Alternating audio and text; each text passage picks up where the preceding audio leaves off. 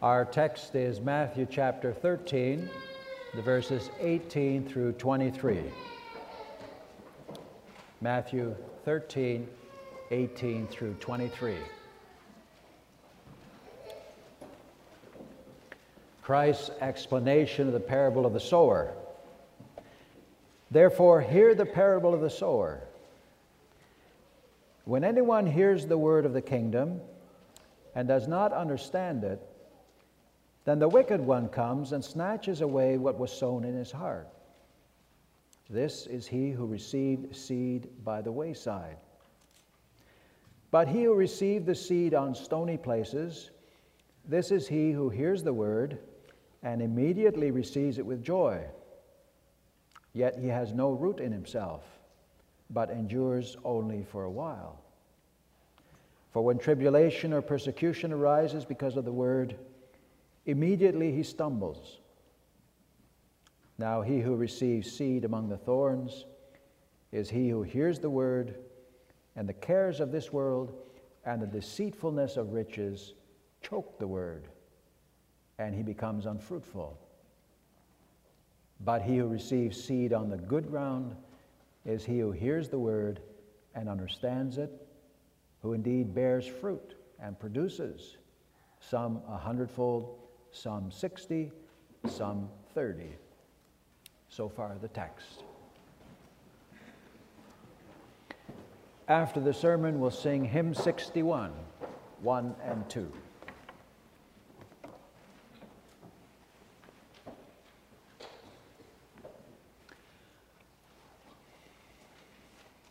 Beloved congregation of the Lord Jesus Christ, the parables were a way in which the Lord Jesus could make a theological point in a very vivid way. Everyone could relate to these parables. They consisted of an element taken from daily life, and they made an important theological point. There are many parables which our Savior told, and the Christian church has come to love those parables and to receive them in faith. Many of them are familiar to us. Certainly, the parable of the sower is familiar to us. And this parable stands at the head of several parables that our Savior told in Matthew chapter 13. And if you were to read through the rest of Matthew chapter 13, then you would see that this parable standing at the beginning of those parables in Matthew 13, makes a very important point, a fundamental point that in one way or another arises in the case of the other parables. And that's this point What are you doing with the Word? That's what the parable of the sower is about. What are you doing with the Word? That's how I want to formulate the theme this afternoon as I proclaim God's word to you about the parable of the sower. What are you doing with the word? As we focus on that, we'll note three things. First of all, the sower.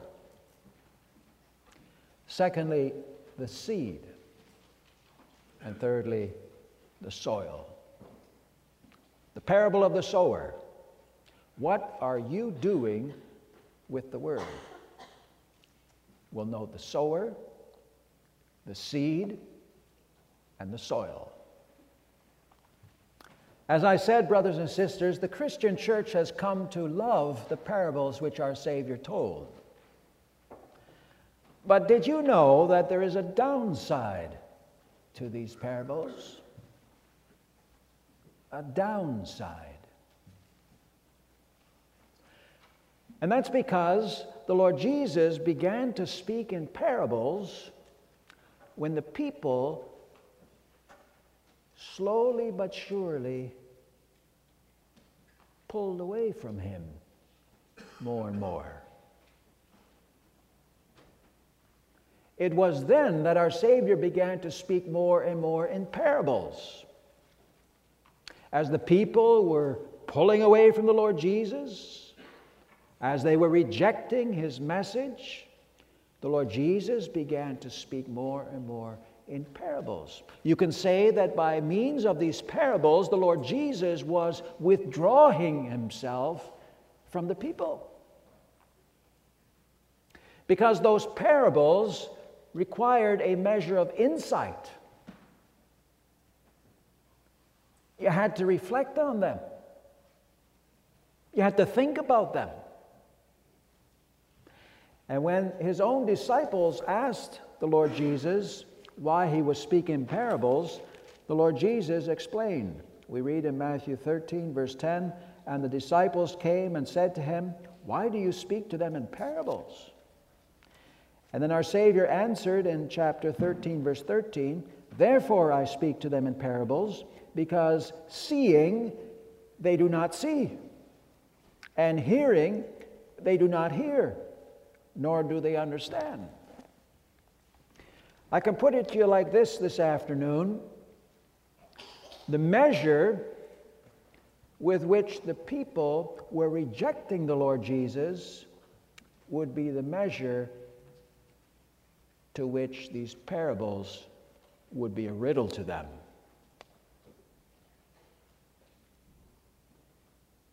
And so the Lord Jesus told this parable of the sower.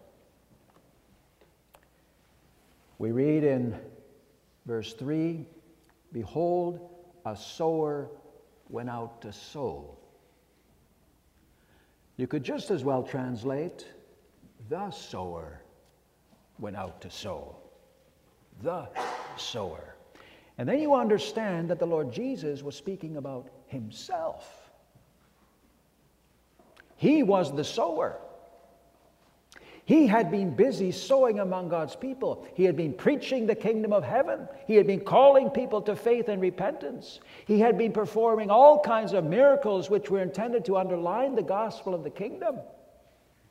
He was showing God's people what the kingdom of God was all about that it was about restoring wholeness, that it was about restoring lives, that it was about renewal. And through it all, the Lord Jesus was calling God's people to faith. Faith in Him. He was calling them to recognize Him as the promised Savior, the fulfillment of all those Old Testament prophecies. He was calling them to see in Him the Savior from all the brokenness of life in this fallen world the Savior whom God had sent to save from sin and death and the grave. The Lord Jesus had been sowing, but the reaction had been so different. Some believed, many didn't believe. They didn't recognize the Lord Jesus as the Savior. And the occasion of this parable is clearly delineated because we're told that this occurred on that day. On the same day, Matthew 13, verse 1. What day would that have been? Well, that was the day on which those events of Matthew 12 took place. Those gripping events. The Lord Jesus had healed a man with a withered hand. He'd done that on the Sabbath. He'd done that as a revelation of the fact that he had been sent by God to give people rest from sin and all the brokenness caused by sin. He healed the man. And the Lord Jesus had healed that demon possessed man who was also blind and mute. But the Pharisees had rejected all of that.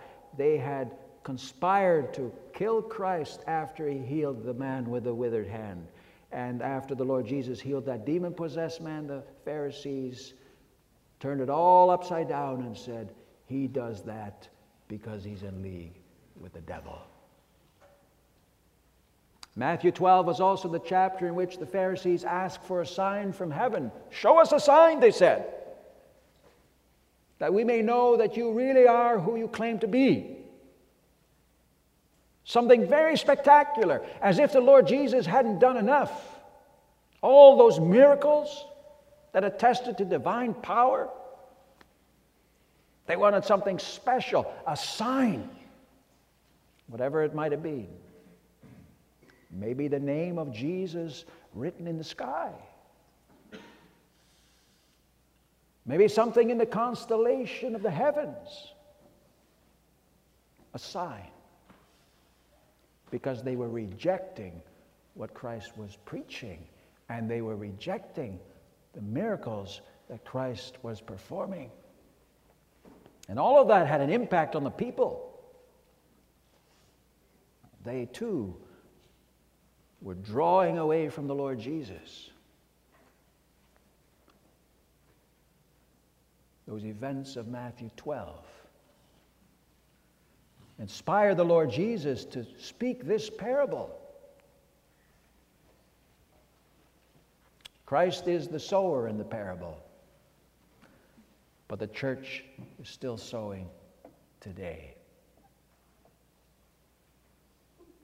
The Lord Jesus is no longer here, but He has commissioned the church to sow.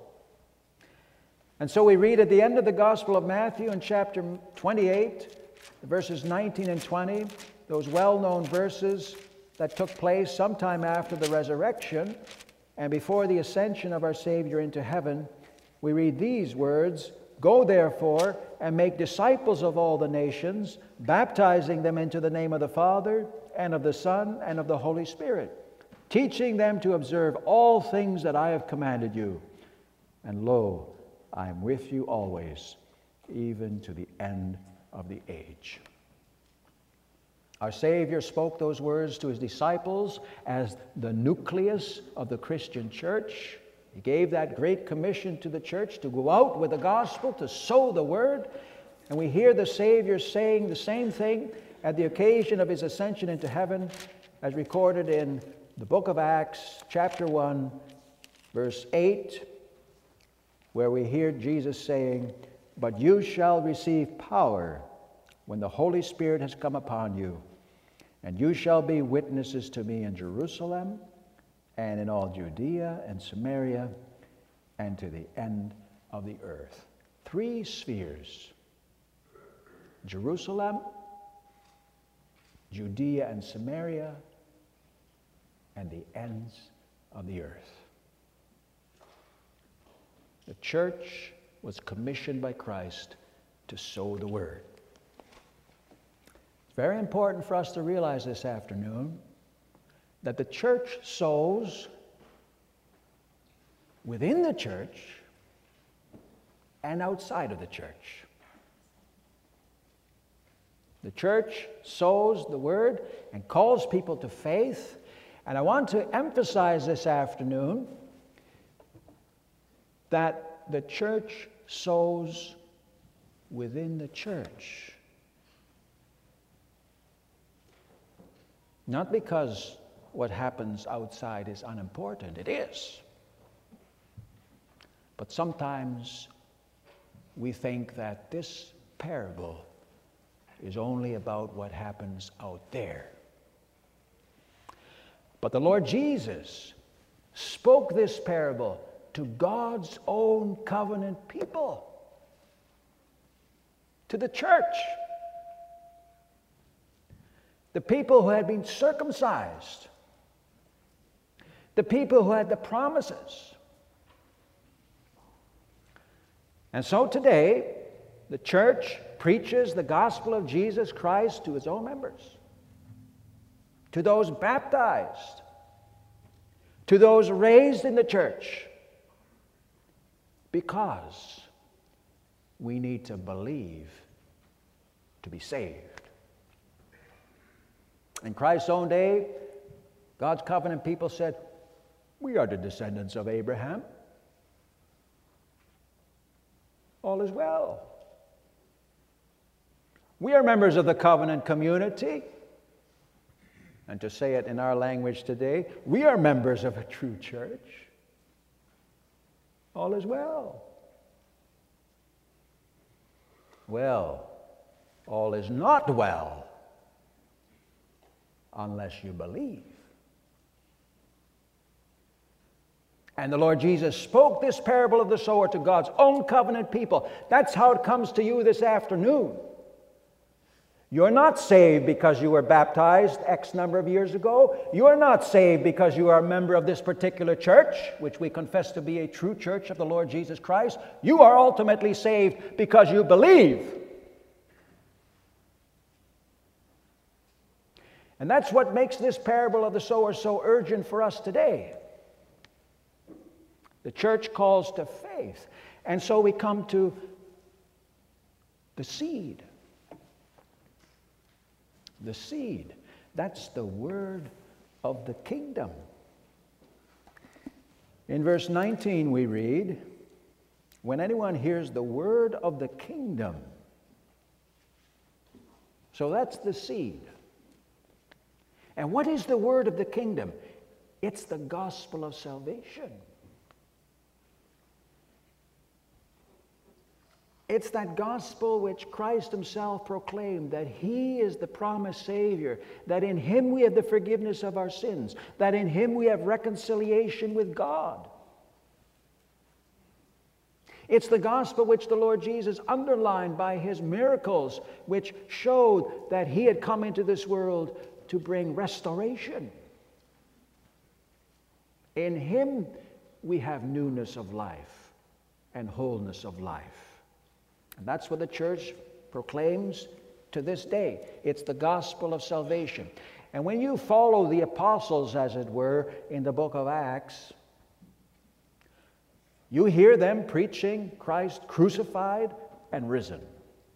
The one who was nailed to the cross because of our sins, and the one who arose from the grave as the victor over sin and death. That was the message. And the call to faith was to believe that. And when you read the letters of the New Testament, that's the message Christ crucified and risen. That's what the church proclaims to this very day. And the church tells people, both within the covenant community and outside in the world, that salvation is by grace through faith. And that's why the Lord Jesus spoke about the soil. Because the word needs to fall into good soil. There are all kinds of different soils. But the word must fall into good soil and it must produce that response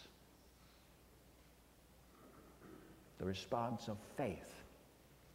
So our Savior told this parable of the sower. And he spoke about the soils. And there are four different kinds of soil. But I want to make very clear now that there's no fatalism involved here. The Lord Jesus spoke about these soils as a warning, as a call to, to engage in some introspection to reflect on what kind of soil we are. There's no fatalism here, as if the Lord Jesus was saying, well, there's this kind of soil and that kind of soil, and, and you are what you are, and, and that's the way it is. God has foreordained everything. That's not the way it is. The Lord Jesus did not speak this parable with some kind of fatalism. The Lord Jesus spoke this parable as a call to faith, as a call to examine ourselves. That's very clear from how the parable ends. In chapter 13, verse 9, we read, He who has ears to hear, let him hear. And the Lord Jesus did not speak those words of verse 9, He who has ears to hear, let him hear. The Lord Jesus didn't speak those words only to the disciples as part of the explanation of the parable, He spoke those words to the crowd, to those people among whom many of them were rejecting him, including the Pharisees. He said, He who has ears to hear, let him hear.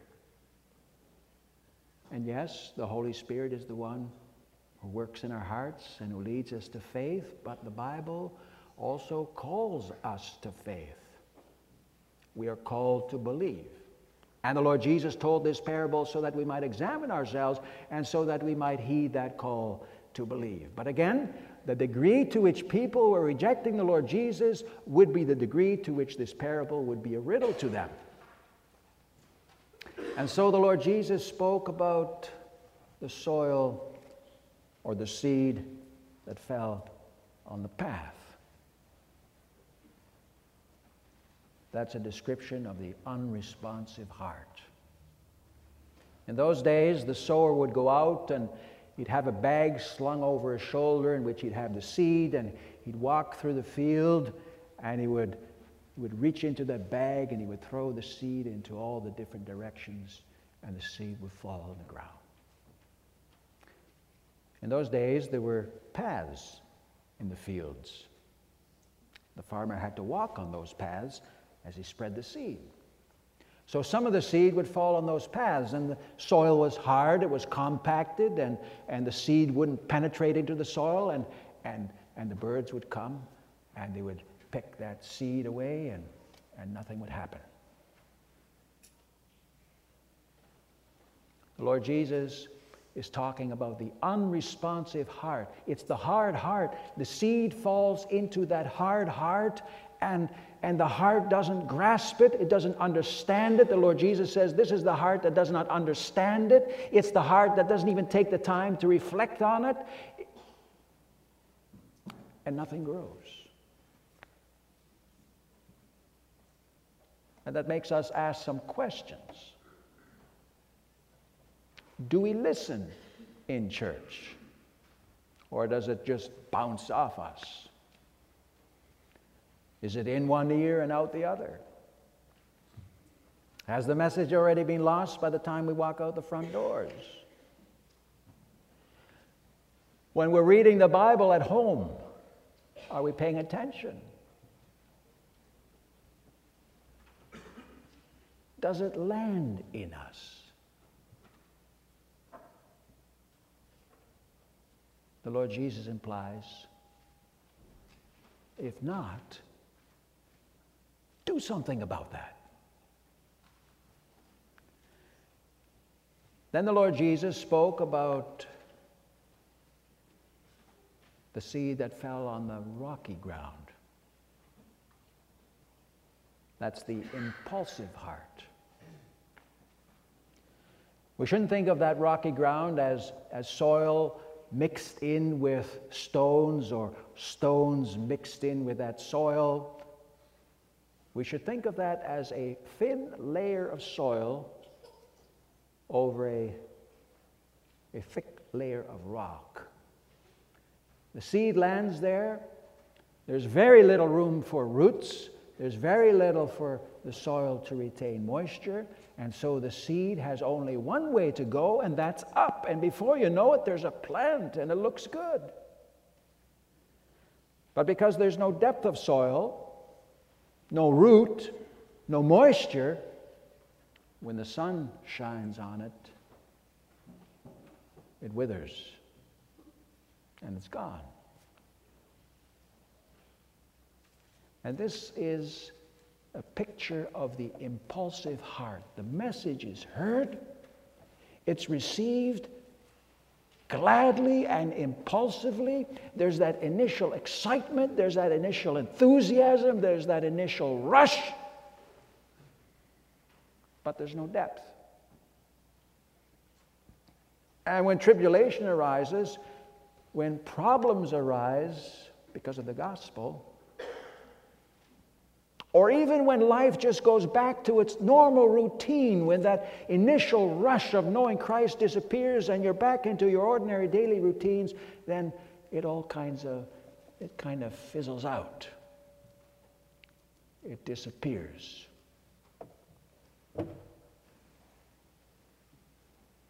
And that's temporary faith. It resembles true faith, but it isn't true faith. It's temporary. And I think of Lord's Day 7 of the Heidelberg Catechism. What is true faith? You all know the answer. It's a sure knowledge and a firm confidence. That language speaks of being rooted. That's the real thing. And that makes us ask some questions. Is there depth to our faith? Are we cultivating depth? Are we faithful in church attendance? Do we read the Bible at home? Do we read good Christian literature? Are we trying to, to deepen our faith, to increase our theological awareness? If not, the Lord Jesus implies do something about that. And then our Savior spoke about the seed that fell among the thorns. That's a picture of the preoccupied heart. A little plant started to grow, and it started to grow up, but then it was choked out by the thorns. That's a picture of the preoccupied heart. The person is, is absorbed by the cares of this world, and the person is carried away by the desire for riches. These things begin to take precedence in the lives of that person. And before you know it, it's choked out the word. That can lead to someone leaving Christianity entirely. That can lead to someone leaving the church entirely. But it can also lead to someone staying with the church but having the appearance of godliness while denying its power. Let's call it nominal Christianity. And that makes us ask some questions. Do we have more time and interest and energy for the things of God or for our own pleasures, the things we like to do? Nothing wrong with those things that we might like to do. Don't misunderstand me. But what takes precedence? Where's our main interest? Where's our main energy? Where does the most of our time go? I want you also to notice that the Lord Jesus speaks about the deceitfulness of riches. In other words, it all looks so attractive and there's a tremendous allure, but do we realize that all those good things that we may be privileged to enjoy in this life are fleeting? We can't hold on to them. One day we'll die, and they'll slip from our hands. We leave them all behind. And then the key thing is was Jesus Christ your priority?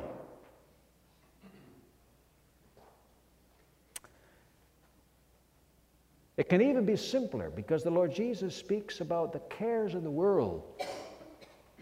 These are our daily commitments, all the things we have to do. Dad has to work hard. Maybe he's got to work overtime. There are lots of bills to be paid. There are a lot of Christian commitments.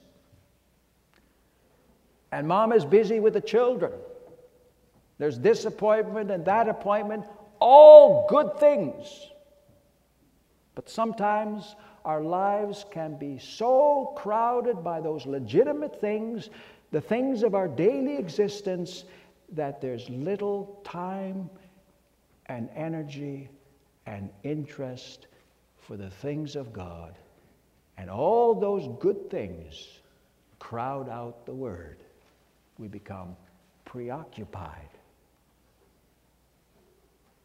And the Lord Jesus implies do something about that. And then the Lord Jesus speaks about what we would call the responsive heart. The seed fell in good soil, a well prepared soil, and a plant grew and became strong. That's a picture of the responsive heart. The person hears the word of Christ. The person embraces the Lord Jesus Christ in true faith, and the Lord Jesus becomes the center of that person's life. And there's a harvest. The harvest of a life lived for Jesus Christ. And our Savior speaks of a harvest of a hundredfold, sixtyfold, thirtyfold. It's very striking. There's a variety in the harvest. And I think that that impresses upon us, brothers and sisters, that this life is not perfect. And so the harvest will be like this for some and like that for others. But there's a harvest. And there's got to be a harvest. That's a picture of the responsive heart. And that forces us to ask some questions. What kind of soil are we? Have we embraced the Lord Jesus Christ in true faith? Are we good soil? Do we have that triple knowledge of sin, salvation, and service? Those three things that the Heidelberg Catechism emphasizes as the three things that we must know in order to live and die in the joy of the faith. Do we focus on that salvation from sin that we have proclaimed to us in the gospel? And do we strive to live a service, a life of service to Jesus Christ in gratitude? Are we living for Christ? And you might think this afternoon, boy, that was simple.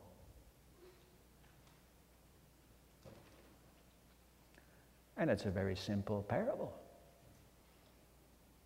A very simple message, but it's crucial. It's a simple parable and it's a simple message, but it is the all important question What are you doing with the Word? Amen.